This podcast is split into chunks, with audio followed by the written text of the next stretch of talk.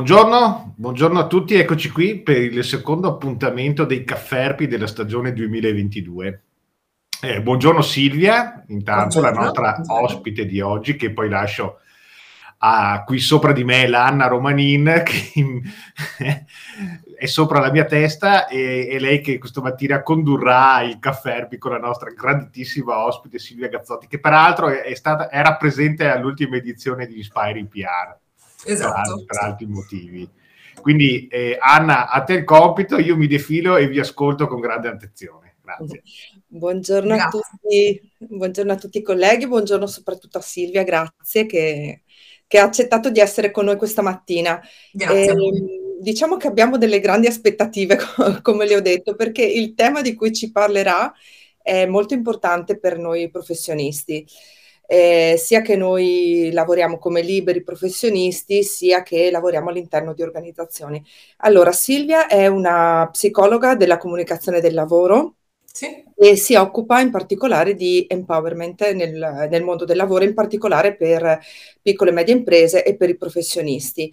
E, ehm, poi è stata così gentile da lasciarci due eh, libri, due libri che poi io scriverò nei commenti del nostro post di Facebook, quindi eh, in un secondo tempo, insomma, tutti i colleghi possono andare a recuperare queste informazioni ed eventualmente leggere questi libri che tu hai selezionato per noi.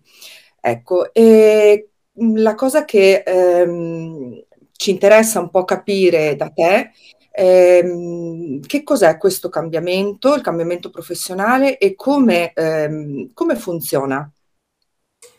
Allora, intanto buongiorno, buongiorno ufficiale anche a chi ci sta seguendo. Ehm, allora, diciamo che il cambiamento funziona così, cerco di semplificare un pochino eh, questa tematica, nel senso che tutti sappiamo che il cambiamento è importante che è anche qualcosa che a volte chiediamo ai nostri clienti, no? un cambiamento di prospettiva, un cambiamento di visione, eh, un'apertura a volte delle loro visioni.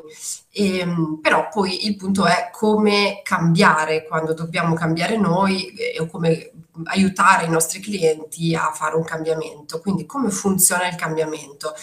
Di fatto eh, è composto da due fasi, mettiamo così. Una dove la persona, il professionista, comincia ad immaginare che sia possibile qualcosa di diverso.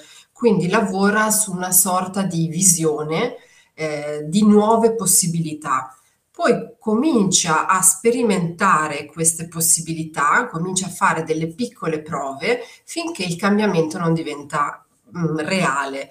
Cioè non, non, esistono cambiamenti che capitano dall'oggi al domani senza che ci sia prima una fase intermedia di ehm, raffigurazione del cambiamento già avvenuto e quindi apertura della mente verso nuove strade e poi piccole sperimentazioni che si cominciano a fare per poi arrivare al cambiamento vero e proprio.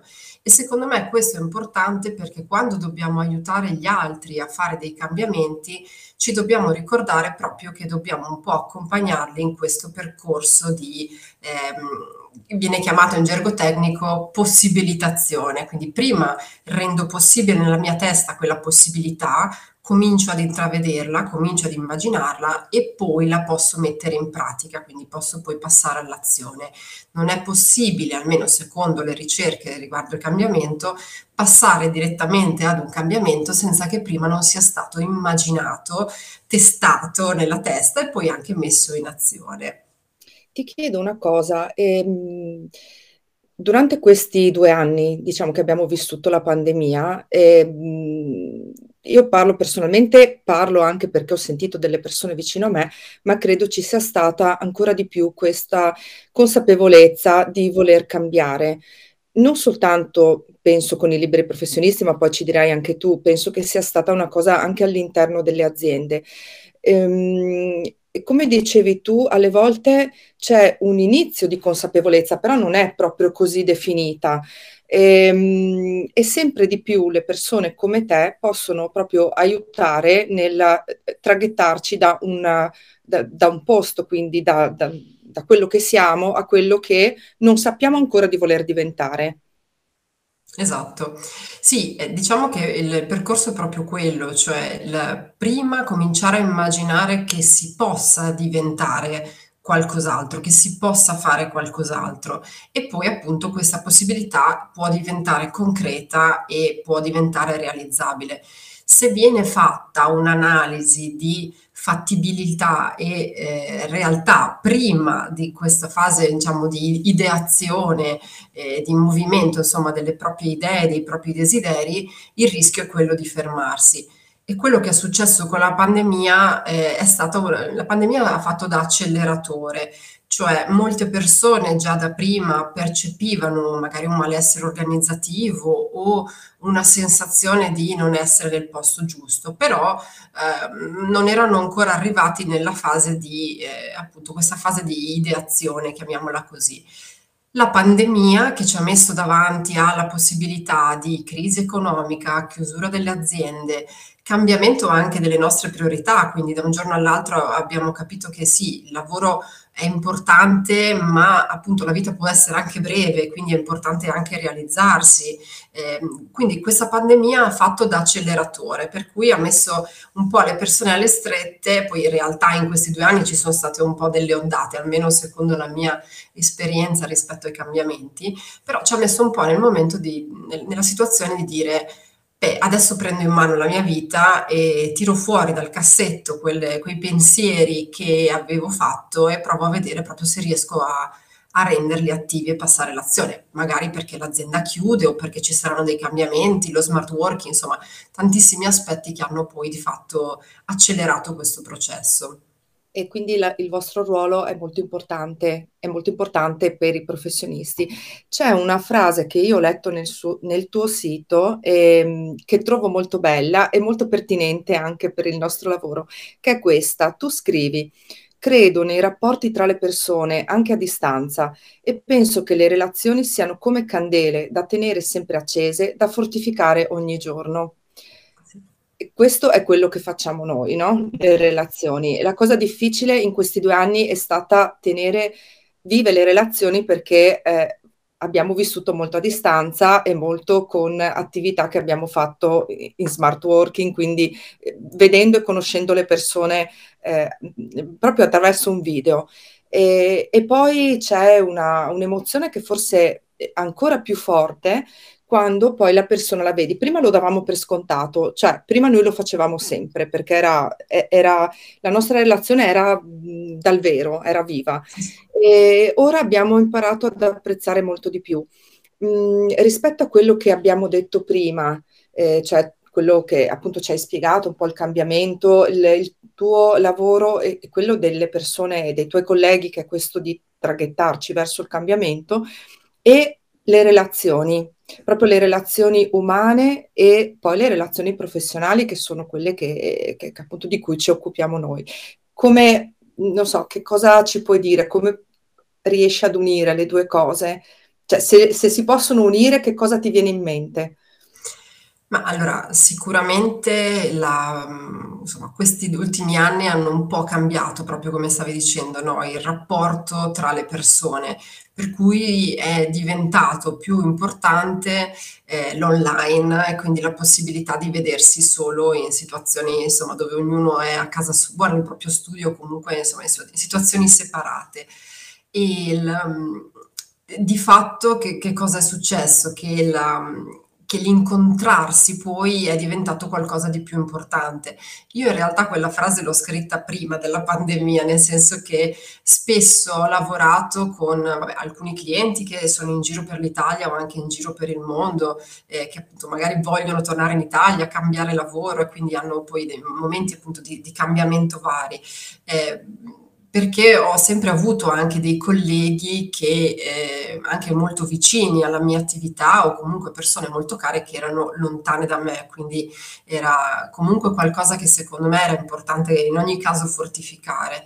Adesso è diventato ancora più necessario un po' per tutti coltivare delle relazioni eh, anche sincere che poi possono diventare delle amicizie virtuali o delle collaborazioni virtuali che siano fatte attraverso un mezzo di comunicazione come può essere un computer, un cellulare.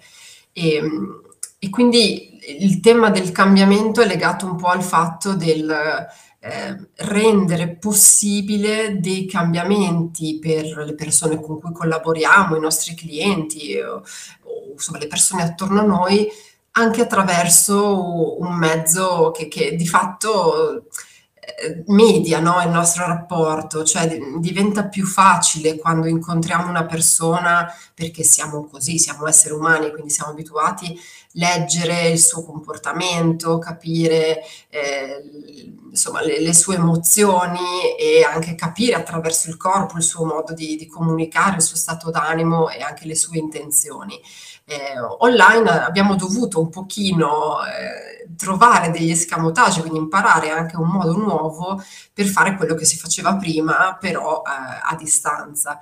Quindi un po' questi temi mi sembrano legati da, da questi aspetti, ecco. Spero di aver risposto alla tua domanda a voi. Sì, sì, sì. sì. E, ehm, è forse vero che la cosa che, che, tu hai usato la parola vero, perché ehm, sono migliorati i nostri rapporti online, ma sempre finalizzati poi a, a voler avere le relazioni, quelle vere, cioè quelle di persona. E, ehm, e, tante situazioni, ma penso che siano capitate anche a te, anche tra persone con cui hai lavorato, mh, c'è un legame che si instaura proprio prima, quindi online, e poi si rafforza quando avviene l'incontro. E, ehm, ecco, la cosa che ti volevo chiedere adesso è come voi riuscite a facilitare questo cambiamento, perché è importante per le persone che appunto come te fanno questo lavoro riuscire a interpretare i bisogni e anche ad anticiparli, perché alle volte penso vengano da te persone un po' confuse, che non sanno esattamente che direzione devono prendere. E quindi come riesci a facilitare questo cambiamento? Allora, intanto appunto arrivano da me persone a vari stadi del loro cambiamento, chi lo deve ancora fare ma sente l'esigenza di, di cambiare qualcosa, eh, chi sente di non stare bene dove sta e quindi eh, sente semplicemente un po' di confusione o comunque una repulsione rispetto alla situazione attuale che però appunto porta dei pensieri che non sono ordinati a persone che invece il cambiamento lo hanno già fatto eh, per tanti motivi, passaggio generazionale, eh, mettersi in proprio che magari appunto per varie esigenze, a volte anche perché appunto il mercato del lavoro è cambiato e quindi mi sono ritrovato a casa, è stata l'occasione per pensare a qualcosa di diverso. Quindi arrivano da me persone veramente con esigenze molto diverse e stadi diversi eh, sia che siano da sole, sia che siano con altri professionisti e quindi magari con soci, con altre relazioni all'interno della propria attività. Eh, quello che faccio è aiutare le persone a lavorare, tu hai detto una parola eh, che è interessante per, per il metodo appunto dell'empowerment che utilizzo, che è quella dei bisogni, cioè non lavoro solo sull'aspetto dei bisogni, ma anche su quello dei desideri. Cioè, molte volte la nostra società è orientata verso cioè, i bisogni li sappiamo, ok? Quindi sappiamo che bisogna lavorare, che bisogna portare a casa uno stipendio, eh, sappiamo anche che magari l'autorealizzazione è importante, quindi cerchiamo di realizzarci. Quello che mettiamo da parte eh, sono invece i desideri, cioè ma io se potessi scegliere, se avessi le possibilità, che, che, strada prenderei, che cosa farei, se io potessi davvero, eh, non so, incidere sui miei clienti e fare degli interventi interessanti, che cosa mi metterei a fare, che cosa vorrei sperimentare. E questa è una leva del cambiamento molto importante, cioè aiutare l'altra persona non solo a focalizzarsi su quello che deve fare, perché di devio siamo pieni, quindi siamo bravissimi a dire, anche adesso poi siamo, siamo inizio anno, no? i buoni propositi, devo fare questo, fare quell'altro, dovrei, eccetera. Esatto. Ma invece non siamo altrettanto bravi nel riconoscere il voglio, cioè che cosa voglio, che cosa, se io potessi scegliere che cosa farei.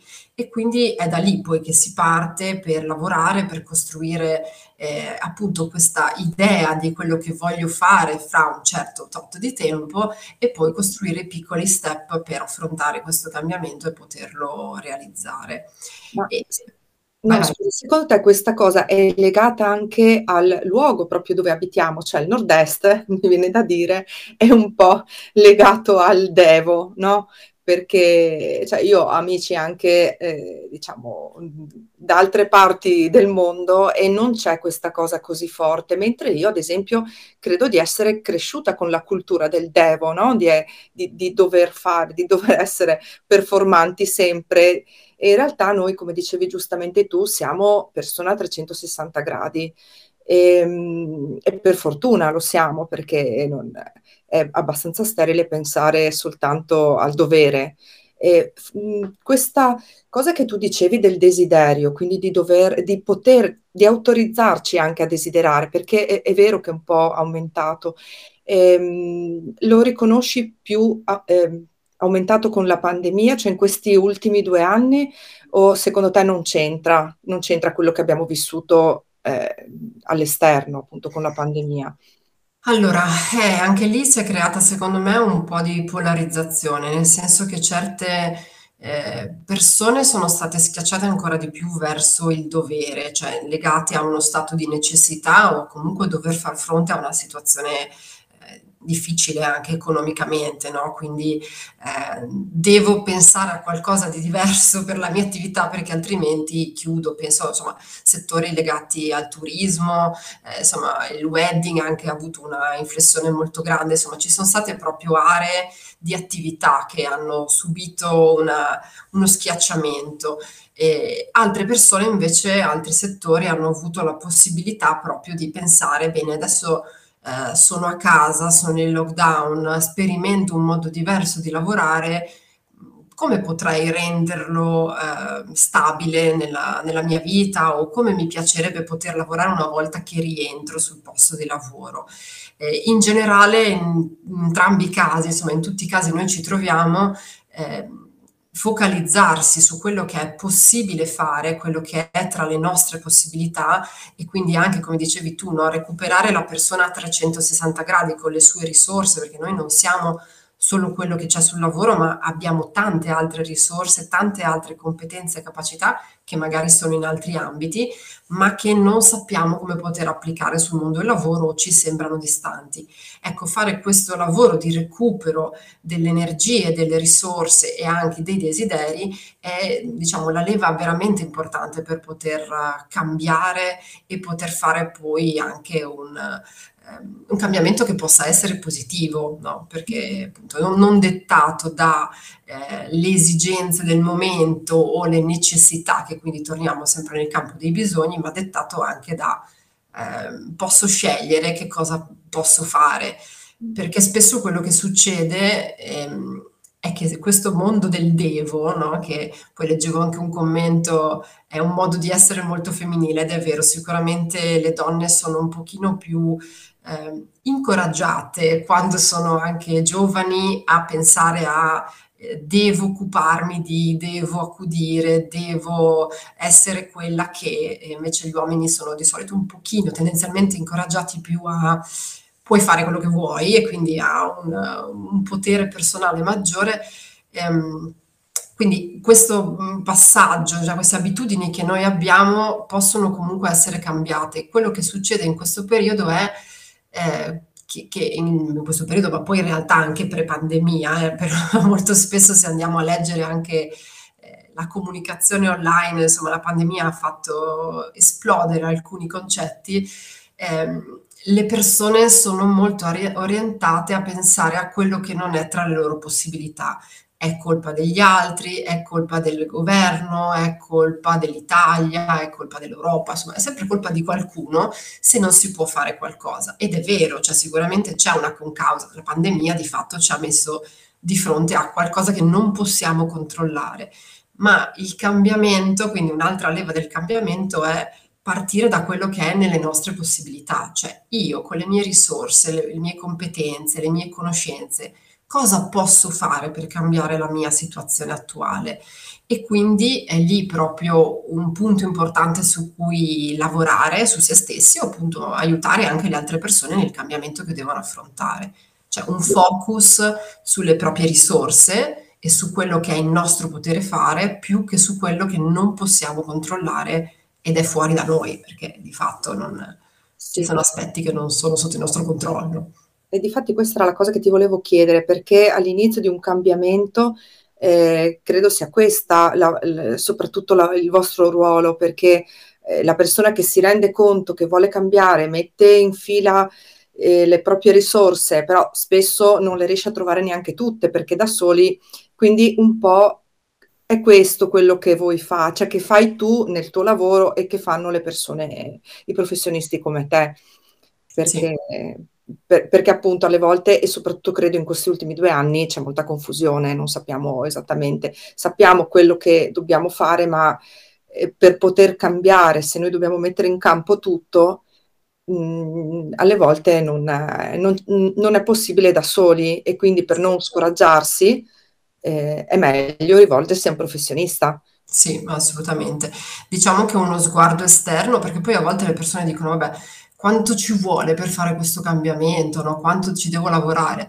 Ma allora, tu come persona ci devi lavorare un po', perché probabilmente il cambiamento che vuoi affrontare non è una cosa fattibile nel giro di un mese, ma ci vogliono tutta una serie di step e allenamenti per riuscire poi ad arrivarci, quindi magari ci vorrà del tempo, ci vorranno anni dal punto di vista di un professionista esterno a volte basta anche solo un incontro, una consulenza per avere già uno sguardo diverso, quindi eh, da questo punto di vista il mio lavoro è molto diverso da quello del psicologo classico, quindi di un aspetto terapeutico, perché io prendo in carico le persone per poco tempo, veramente pochissimi incontri.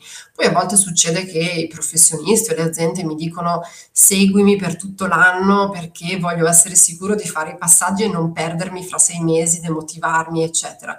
Però di fatto il cambiamento può essere supportato, eh, innescato veramente anche solo in un incontro, perché spesso il professionista ha uno sguardo diverso sulle cose, no? ha strumenti diversi per poter vedere le risorse della persona.